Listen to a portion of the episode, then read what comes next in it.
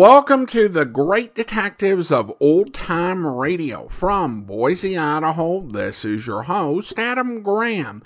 If you have a comment, email it to me, box13@greatdetectives.net. Follow us on Twitter at Radio Detectives and check us out on Instagram, instagram.com/greatdetectives. To make sure you never miss an episode, be sure you're subscribed using your favorite podcast software, whether it's Google Podcasts, Good Pods, or the Amazon Music app at amazon.com/OTR Detectives. Today's program is brought to you in part by the financial support of our listeners. You can support the show on a one-time basis using the Zelle app to box13@greatdetectives.net. If you have us on YouTube, you can press the $ button and give us a super thanks. And you can also become one of our ongoing Patreon supporters for as little as $2 per month. Just go to patreon.greatdetectives.net. Well, now it's time for this week's episode of Dangerous Assignment. The original air date, August 16th, 1950, and the title is Fine Killer Lupac. It's National Wheaties Week.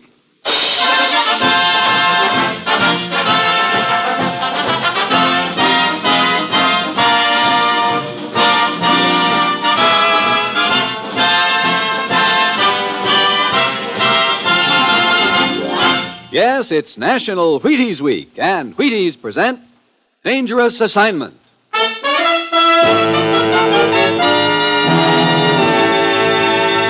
On stage tonight from Hollywood, Dangerous Assignment, another in the Wheaties big parade of exciting half-hour presentations.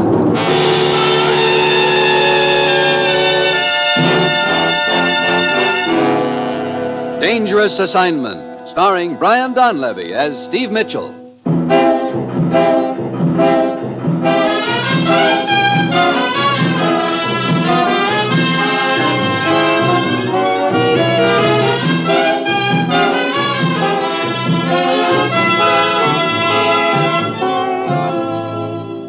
Yeah, danger is my assignment. I get sent to a lot of places I can't even pronounce. They all spell the same thing, though, trouble. But when I walk into the commissioner's office, I don't realize it's going to involve my trying to hold Western Europe together with two mirrors, a book of matches, and a rusty razor blade.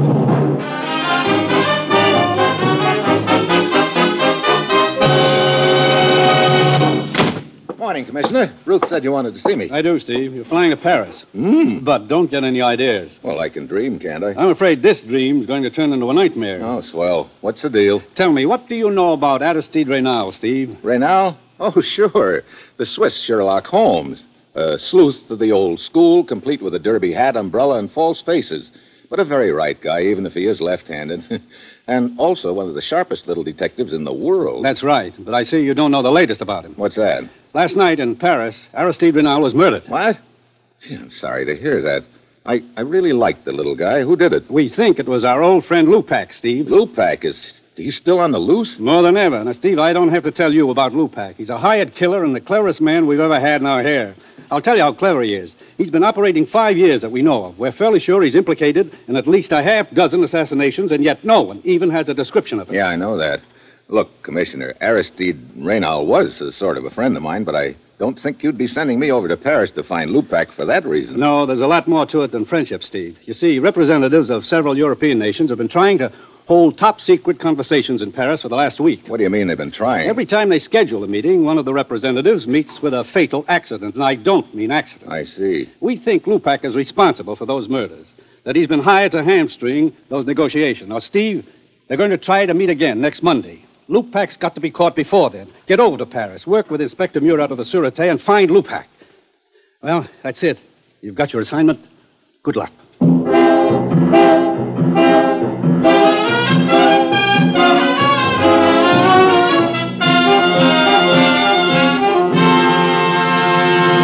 Dangerous Assignment will continue in a moment. Now, here is the Wheaties man, Frank Martin. Say, friends, are you celebrating proper? It's National Wheaties Week, you know. National, meaning everybody coast to coast. Wheaties, meaning the whole wheat flakes with a wholehearted energy. And week, meaning 7 big days for you and me to buy 'em, try 'em, and tell the neighbors. I'm eating 'em. My family's eating 'em. How about you and yours? Get Wheaties yourself and get with America. Come on, it's National Wheaties Week.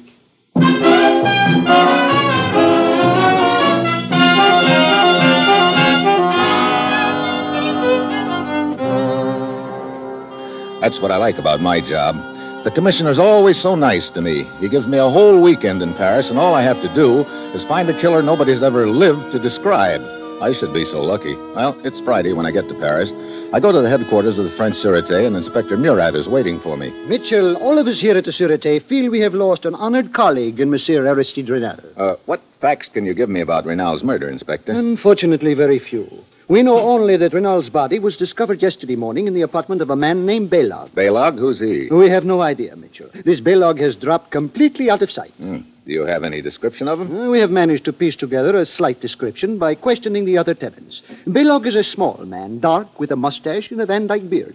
He customarily wears horn-rimmed glasses and a beret. Great. That description could fit 1,000 guys in Paris. True. You know, there's a little idea pecking at my brain, Murat. I should not be surprised if it were the same idea that occurred to me, Mitchell. Namely, that this mysterious Monsieur Balog might be the hired killer we seek, Lupac. Yeah. You got a key to this Baylog's apartment, Commissioner? Yes, we have left everything untouched for the time being. Good. Come on. I'd like to take a look at it.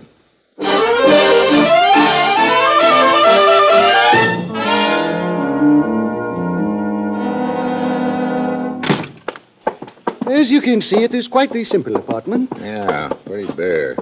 You spot any items of interest here? A rusty razor blade in the bathroom. Oh. Well, let's take a look. Yeah. And some whiskers in the washbowl. It is possible that Baylog, after the killing, decided to shave off his mustache and beard. So now we're looking for a little man with horn-rimmed glasses, with or without mustache and beard. You know, we're getting less to go on by the minute. Funny. Indeed. I do not see any humor in it. No. I mean, this guy Baylog must have been a pretty vain gent. How do you mean? He's got two mirrors in here. Oui, I noticed that. One of them here over the washbowl on the left side of the room in the corner, and another one in the middle of the wall. Perhaps he needed more light. There's as much light here as there is there. You are right. It is strange. Well, anything else, Inspector? There on the table in front of you. This matchbook? Yes. Note that there are but two matches remaining on the right side. Right now, I'm more interested in noting the name on the cover. Hugo's. What's that? A small restaurant on the Boulevard de Clichy. Well, when you don't know where to start, I guess one place is as good as any other, Inspector. Besides, I'm hungry anyway. I'll see you later.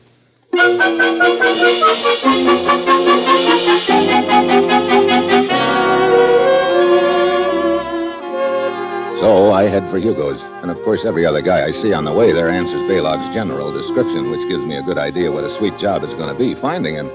Inside the restaurant, a mournful-looking little gent is circulating from table to table, sawing away at a fiddle for the benefit of a few moonstruck couples. Then a tall, skinny gent spots me standing in the doorway and comes up to me. Welcome to Hugo's, monsieur. Are you the official greeter? I am Hugo. Oh, good. I'd like to talk to you. Where can we sit? Why, at this table right here. But if you are selling anything, I am not in the market. Business, it stinks. Don't worry, I'm not selling anything. Oh, my friend, I now have much warmer feeling toward you. In that case, I would like to sell you something. A dinner fit for royalty. Later, but right now I'd like a little information. Did you ever hear the name Baylog before? Baylog? Baylog? Baylog? What are you doing, memorizing it? Oh, but of course, Baylog, a steady customer, noble soul. At least he was. Was what? A noble soul or a steady customer? In Hugo's mind, there is no difference, my friend. But to be brief, I have not seen Monsieur Baylog in here for the last few days. I don't wonder. But before that, he used to come in regularly, huh? Now you're making me slightly uncomfortable, monsieur. Mitchell, why? Mitchell, very simple. When inquiries are made about my steady customers, sometimes makes them very nervous. Then they become unsteady customers. And then Hugo's nerves become unsteady because it means he is losing money. I get it. You think $5 American would steady your nerves, Hugo? Would be interesting experiment. Place the bill in my hand. Here you are. Uh-huh. The experiment worked? See, my fingers, they are not quivering one bit. Yeah, amazing, isn't it? Now, about filling me in on this guy Baylog. Of course. He came in here regularly, usually in company of another man. What did this other man look like? Oh, he was small, about Baylog's size, a very inconspicuous-looking man. Let me see. I believe he usually wore derby hat and carried umbrella with him. Derby hat, umbrella? Hey, wait a minute. Look, here, take a look at this picture. This isn't the guy by any chance, is it? But, of course, the very man. And you say that he and Baylog were in here together all the time? Yes. You know the man in this picture? I knew him. His name was Aristide Renaud. Well, the two of them seem quite friendly. I don't get it, unless... don't get what, my friend? I'll skip it.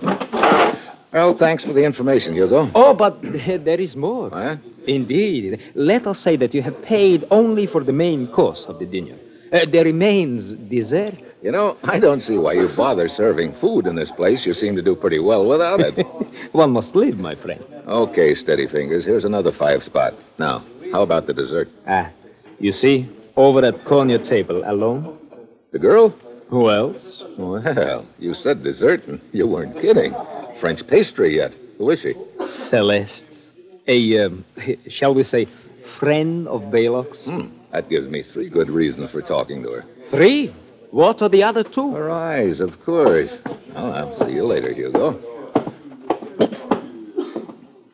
Hi. Hello. Mind if I join you? Why not? Good question. I am drinking Pernod, in case you want to buy me another drink. Sounds like an open and shut in case. Waiter, Pernod and Scotch. Oui, monsieur. You're a friend of Baylog's, aren't you? Why? You've seen him lately? Why? Your needle is stuck. I owe him some money. Give it to me. I will give it to him. No, thanks. Not that I don't trust you. I just don't trust you. I'd rather give it to him myself, Celeste. Suit yourself. I have not seen him lately. I see. Did you ever hear him use any other name beside Lupac? Other name? Lupac, for instance. For instance, no. But why do we talk about Baylog? He bores me. I know something much more interesting to talk about. What's that? Celeste and... Steve. Celeste and Steve. It sounds nice. Yeah. Might be an interesting topic of conversation at that. Where do you think it would lead us? Maybe to 36th Rue Satan. What's there? My place. Oh, well... Here are your drinks, monsieur. Scotch and Pernod. You're a little late, Buster. We're leaving. There you are. Merci, monsieur. But the drinks, what shall I do with them? Well, you might... No, just drink them. Come on, Celeste.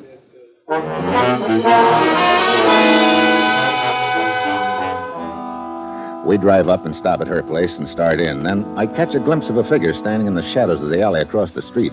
Could be Baylog, alias Lupac. Celeste promises to wait, goes inside, and I walk down to the end of the block. Then I cross over and circle around that block. I came up the alley behind the guy, but when I get into the alley, there's enough light to tell me that no one else is in there. I come out across the street from Celeste's apartment, and still no one in sight. I start to turn for another look back down the alley, but just then an arm swings down out of the doorway beside me, and something awfully hard connects over my right ear. Knocks me to the ground. I fight to get up on my hands and knees, but just as I do, I get it again.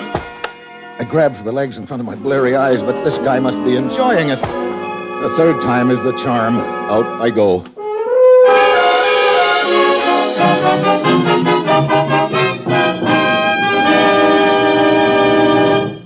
Steve Mitchell will continue his dangerous assignment in just a moment. It's National Wheaties Week. Hello, this is Frank Martin, the family man. Yes, sir, a family man with a wife and a son and a home like yours. Pretty much like the man around your house, I'll bet. I wake up hungry, and I do mean hungry. But my wife, bless her heart, has a cure for that. She has Wheaties ready with bananas sliced and the cream right handy. You know, that sure is a wonderful way to treat a man. So why don't you try it on yours during National Wheaties Week? If he's anything like me, he'll go for those Wheaties. Yes, and they can help keep him going, too. There's a whole kernel of wheat in every Wheaties flake. Not bad, huh? A whole kernel. So I'm asking you to try Wheaties once during National Wheaties Week, won't you? Try 'em.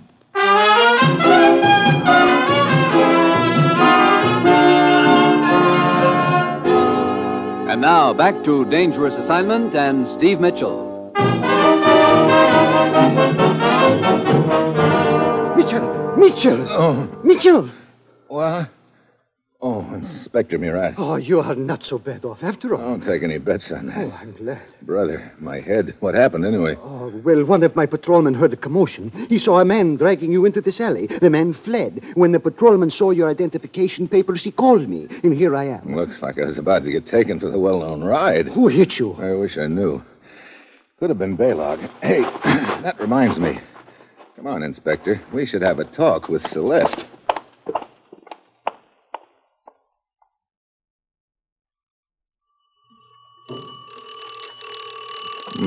No answer. She may have gone. On the other hand, she may be hiding in there. You got a passkey? Oui. Let's find out. Very well. Here it is. Hey. Now watch it. Baylog may be inside, too. That possibility has also occurred to me. I'll get the lights. Empty. You know, there's something that bothers me about this whole setup. What is it? That's the trouble. I can't put my finger on it.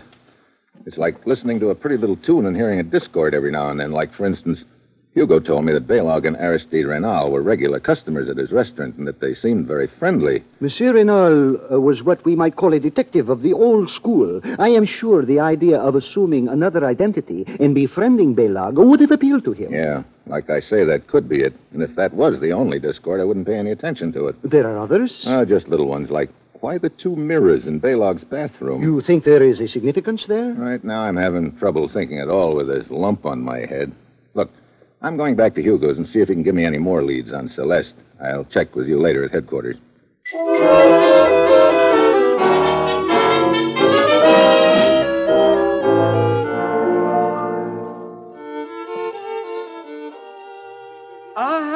Good evening, Monsieur Mitchell. Hello, Hugo.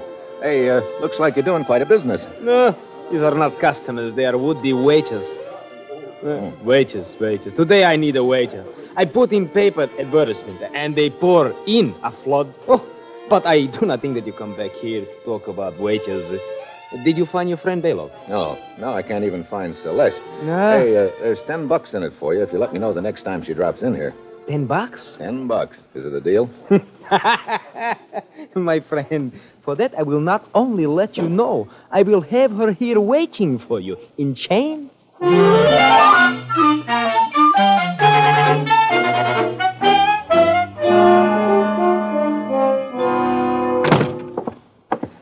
Mitchell, were you able to find out anything more at Hugo's? Only that he's having employment troubles. Tell me, are you still hearing little discords in this tune we are listening to? Yes, I am. I'm beginning to think that the discords could add up to a whole new tune. Pardon me. Hello? Oui? What? Hello, Kiko. Very well. The trail is warming up, Mitchell. How so? At your suggestion, I have had one of my men watching Celeste's apartment. He reports that a man answering Baylog's general description just went inside. Okay. Well, that sort of knocks my new tune into a cocked hat. Come on, let's go.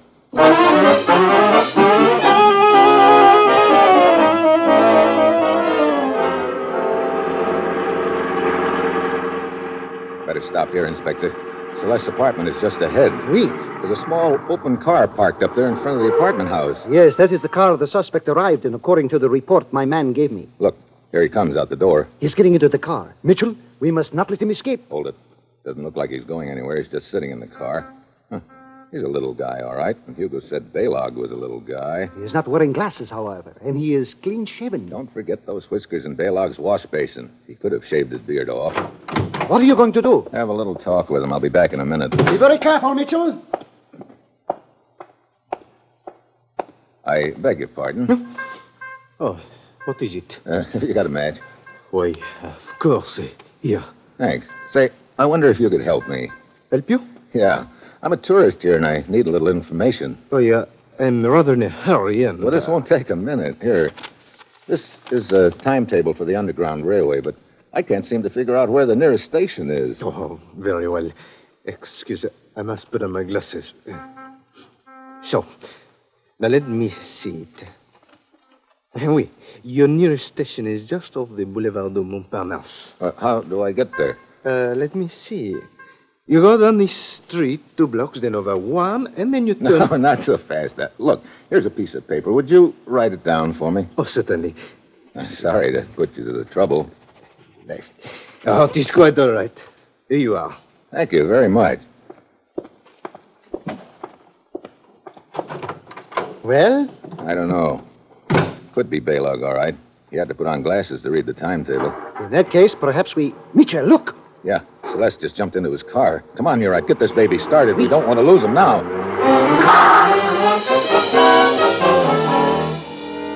So, for the next 30 minutes, we chased them down a dozen assorted side streets and alleys, but we can't seem to gain on them. Finally, we spot the car pulled up in front of a four-story warehouse.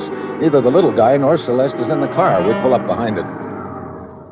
There must be someone in that building, Mitchell. Yeah, but where? This is a lot of building, looks like. Well, one of us had better go to the rear entrance, the other take the front. Okay, you, Murat, get back!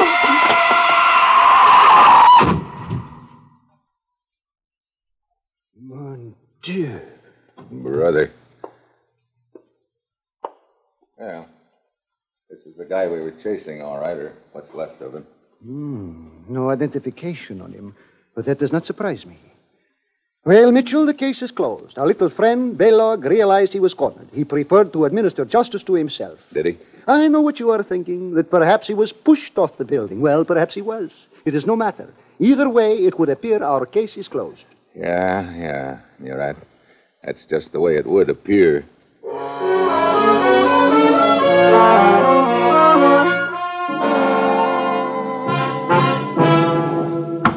Monsieur Mitchell, international cooperation is a wonderful thing, and it has been a privilege to work with you in this affair. But I must say, I am becoming increasingly annoyed at your present attitude. Sorry. It is true we have identified the body as that of Harold Pravda, an unemployed waiter. But to me, this means nothing. If Baylog was Lupac, as we believe him to be, he was quite capable of assuming a dozen different identities. I know all that, Inspector. But I tell you, the whole thing fits into place. Observe. First, we know that Aristide Renaud was on the trail of the notorious Lupac. Second, Renaud is murdered in the apartment of a mysterious little man named Baylog. Third, we know that Celeste is a friend of Baylog's. Fourth, we chase Celeste and a little guy to a warehouse. The little guy takes a dive or gets pushed off the roof. Exactamo. And furthermore, this little guy, as you call him, answers Baylog's description, even to the horn-rimmed glasses, which he put on to write directions for you when you approached. Hey, hold it right there. What? You just said something, Inspector. I remember now. That little guy wrote out the directions for me right-handed. Is this so unusual? It's unusual enough to take us back to Baylog's apartment right now. Baylog's apartment? But surely if Baylog is dead... Baylog is dead, all right, but if my hunch is good, there's something a lot more important than Baylog in his apartment. But what could it be? The answer to this whole deal.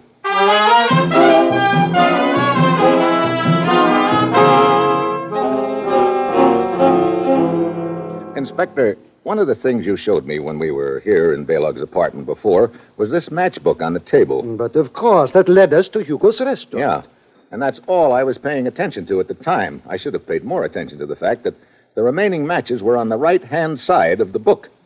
That means the person who was using those matches was left-handed.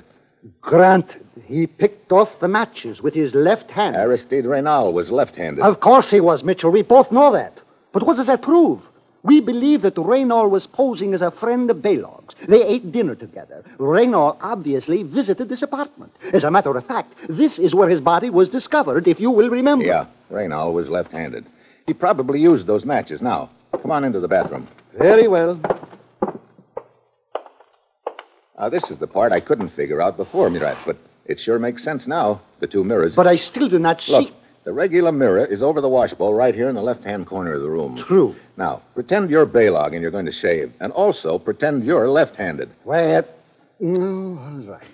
I would simply take a razor in my left hand and then... Mitchell. Yeah, that's right, Inspector. There's not enough room between the mirror and the wall on the left side for a left-handed man to shave. Yes. You'd probably cut your nose off. That is why Baylog set up the other mirror farther along the wall. Yeah. Inspector, doesn't it strike you as a pretty big coincidence that both Reynal and Baylog happen to be left-handed? What are you suggesting? I'm suggesting that Reynal and Baylog were one and the same man. What? But that is impossible. Is it? Look, we know Reynal liked to adopt various disguises. I think he grew a beard, rented this apartment under the name of Baylog, and went after Lupac. Then, when things got too warm, he shaved off his beard, but it was too late. Lupac killed him, and his body was correctly identified as Reynal. But Hugo himself told us he had seen Reynal and Baylog dining together frequently in his restaurant. That's the point, Inspector. That means that... That means that Hugo was lying. Wait. Hello, Hugo. I figured you'd be pretty close on our trail at this point. I had to be sure you were convinced that the little man who, shall we say, fell off the roof was Baylog. Unfortunately, you're not convinced at all. Then Hugo is Lupac. That's about the way it adds up. I have that honor indeed. Inspector, the hand away from the pocket, please. I admit there are more artistic ways of killing than with this gun of mine, but I am a practical man. I always suit the weapon to the occasion. You were pretty smart in this deal, weren't you, Hugo? Up to a point. When you found out that we believed there was a guy named Balog and that he'd killed Raynal, you decided to keep the story alive. You even went so far as to hire a little waiter who might pass for Balog. You made a deal with him to take us on a chase through town. Then you shoved him off the building, hoping that would close the case and take the heat off of you. Stay where you are. So it did not work. However, you are the only two who know it did not work. And you can be easily disposed of. Mitchell, stay where you are. Don't worry, Hugo. I'm not getting any closer to you. I'm just walking sideways. Stop. You know, Hugo, for the first time in your life, you're going to have to make a choice. I said stop. Okay. What do you mean? Up to this point in your illustrious career, you've always been told who to kill. Now you've got to choose, me or Murat. I shall kill both of you. Oh, no. We're on opposite sides of the room now, and you're right in the middle. Whichever one you shoot, the other's going to jump you, and you won't have time to get us both. So, which one of us it is going to be, Hugo?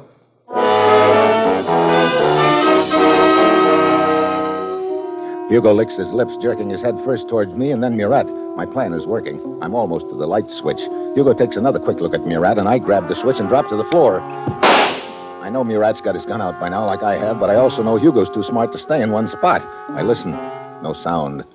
I've got to figure out a way to trap him. Then I think of the small shaving mirror on the bathroom wall. I'm about 2 feet from the door. I ease into the bathroom flat on my stomach and get the mirror. Then I prop it up against the inside of the door so it'll reflect from behind the door out into the living room.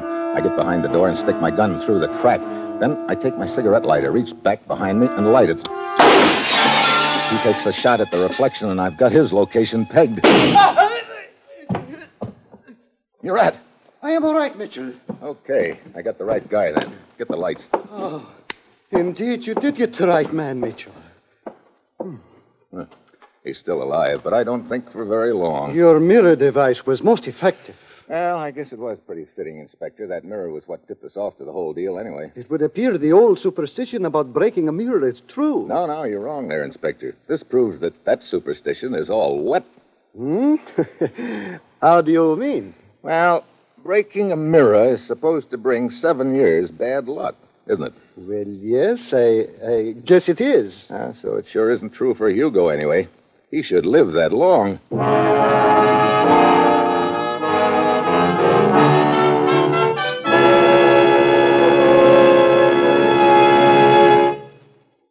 You have just heard the conclusion of Dangerous Assignment. Now, here is the Wheaties man, Frank Martin. It's National Wheaties Week. That was my wife. Sure, it's National Wheaties Week. So the Wheaties people asked her if she'd come to the studio tonight and tell the truth about me and Wheaties. Our little boy would have come, but he's only 3 and a half, and it's about time he was in bed. My wife's name is Maude Lee Martin, and she comes from Kentucky. Maybe you can tell it when you hear her talk. Thank you, honey. Well, I'm surely glad to have a chance to celebrate National Wheaties Week, because we're really fond of Wheaties at our house. Our little boy, Jeff, eats them right out of the box. Your Wheaties announcer, my husband, eats Wheaties, too. And I'd like to tell every wife listening, I really do think Wheaties make a great deal of difference in a man's work. I have a real nice feeling when I put Wheaties on the breakfast table, because I know I'm giving my family a wonderful lot of real nourishment. If you haven't had Wheaties lately, pick up a package when you're at the store tomorrow and join the Martins at breakfast, won't you? Sure, do that. It's National Wheaties Week. Come on, everybody, to the Wheaties party. Eat a lot of Wheaties like the champions do. Dance together, cheek to cheek. This is National Wheaties Week. Eat a lot of Wheaties like the champions do. Wheaties at breakfast are champions.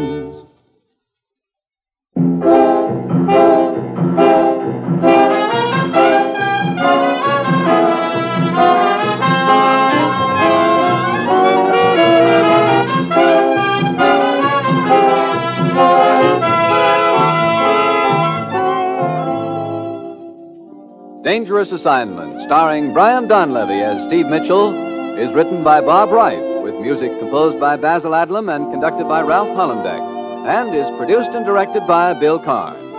Join us again next Wednesday when Brian Donlevy as Steve Mitchell embarks on another Dangerous Assignment.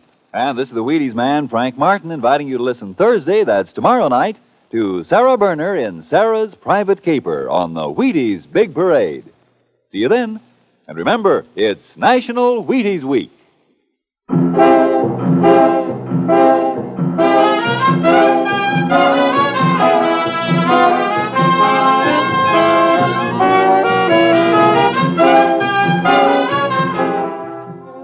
Dangerous Assignment came to you from Hollywood. 3 weeks from tonight, the great Gildersleeve returns to NBC.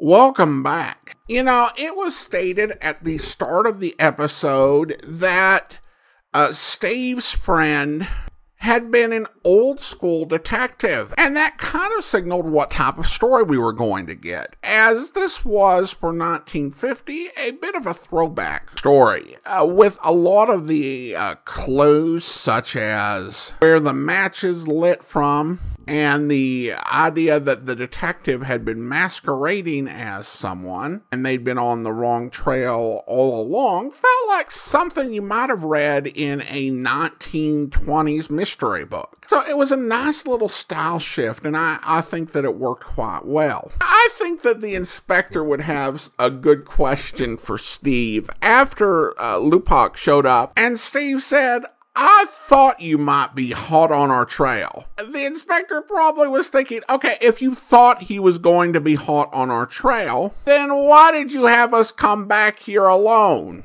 Of course, things turned out fine for our heroes because Steve used his big play of giving the killer two different targets and hoping that he gets confused enough for Steve to be able to make a move, which worked out. It's a gutsy play. It's not 100% guaranteed to work, but if it's the best thing you've got, you know, Steve has the nerve to go for it. I would be curious to see if Steve could somehow recover if that maneuver fell through, but not in a way that was fatal. In this case, even though it did work out, I would personally rather have several members of the Sûreté following us and ready to insert themselves should the murderer show up. But that's just me. All right, well, listener comments and feedback now. And we have an email from Nick, who writes, "I was just checking out the Matisse exhibition at the Philadelphia Museum of Art. I was in deep contemplation of some work of art or other when I heard the unmistakable sound of the great detective's theme song. It turns out that Matisse designed the sets and costumes for a 1939 ballet called Rouge et Noir, Red and Black, which is set to Symphony No. 1 by Dmitri Shostakovich. The exhibition features film footage of the ballet from the 1930s with a contemporary recording of the symphony played on top of it. I wonder if I was the only one to make the connection." Nick adds a PS, "I've always thought that your choice for the theme song was excellent. The slow build-up, a crashing piano decrescendo, and then a frantic, I apologize if I scherzo, that to me, mirrors the narrative of a thrilling chase scene. Hard to believe he was only 19 when he wrote it." Thanks so much for the comment, Nick, and apologize if I mangled any words in reading your fine email. I had similar thoughts when I heard the music back in 2009. Those who have been with us a while or have listened to our Volume 1 feed at volume1.greatdetectives.net will know that for the first, maybe 20, 30 episodes, we had another theme that I don't think worked as well for Great Detectives. And I heard that at the end of an episode of Pat Novak for Hire and realized it would be a perfect theme for a detective mystery podcast. And we've mostly had good opinions about it over the years. I did think a few years back about maybe refreshing.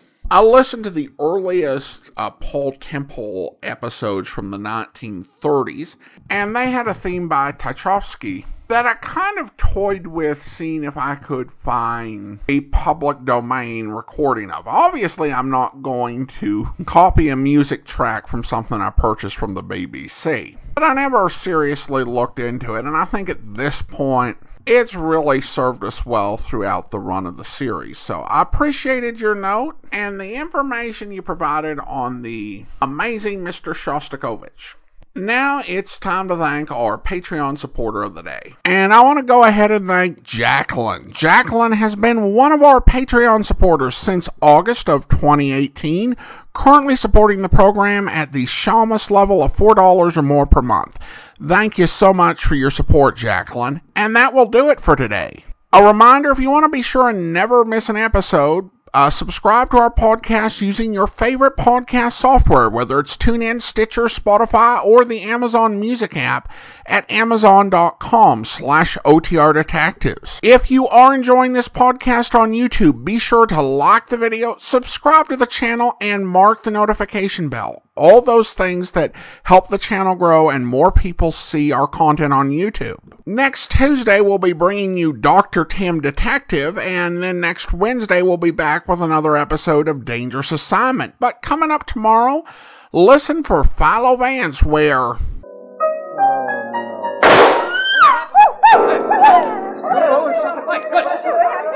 All right, everybody, stay exactly where you are. Come on, Markham, somebody turn on those lights. Vance, look what happened. Oh, poor Stuart. I see what happened. You are Miss Williams, aren't you? Yes, I called you. I had reason, too. You can see that now. Yes, I can. This is District Attorney Markham. We'll take over now. Everybody, please stay exactly where you are. Markham. Yes, Vance. Stay with me. This might be one of the quickest cases we've ever been on. I hope so. Mr. Vance, the shot came from over there. I practically saw the flash of the gun. It came from that direction over there by the window where Mr. and Mrs. Dillon are standing. Oh, well, that simplifies things a bit. Markham, that window's open. Do me a favor. See what you can find out about the ground underneath the window. Perhaps the shot came from outside. I'll be right back, Vance. Now, listen, everybody. Please. Murder has been committed. For the time being, at least, I represent the police. I've been told that the shot came from the direction of the window. Do you all agree it did? Mr. Dillon, stay where you are. I'm coming over to you. Come on. Who's stopping? My name is Philo Vance. I'm here tonight because I understood there was trouble between you and Worthington. I guess it might be called trouble. I always regarded it more as a clash of personalities. Oh, here's my wife. Mr. Vance. How do you do? How do you do? Everybody seems to agree that the flash of the gun came from over here by the window, Dillon.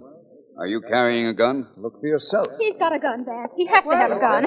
Either he or his wife did this. Miss Williams is a rather hysterical girl, isn't she, darling? I hope you'll be with us then. In the meantime, do send your comments to Box 13 at greatdetectives.net. Follow us on Twitter at Radio Detectives. Check us out on Instagram, instagram.com/greatdetectives. From Boise, Idaho, this is your host, Adam Graham, signing off.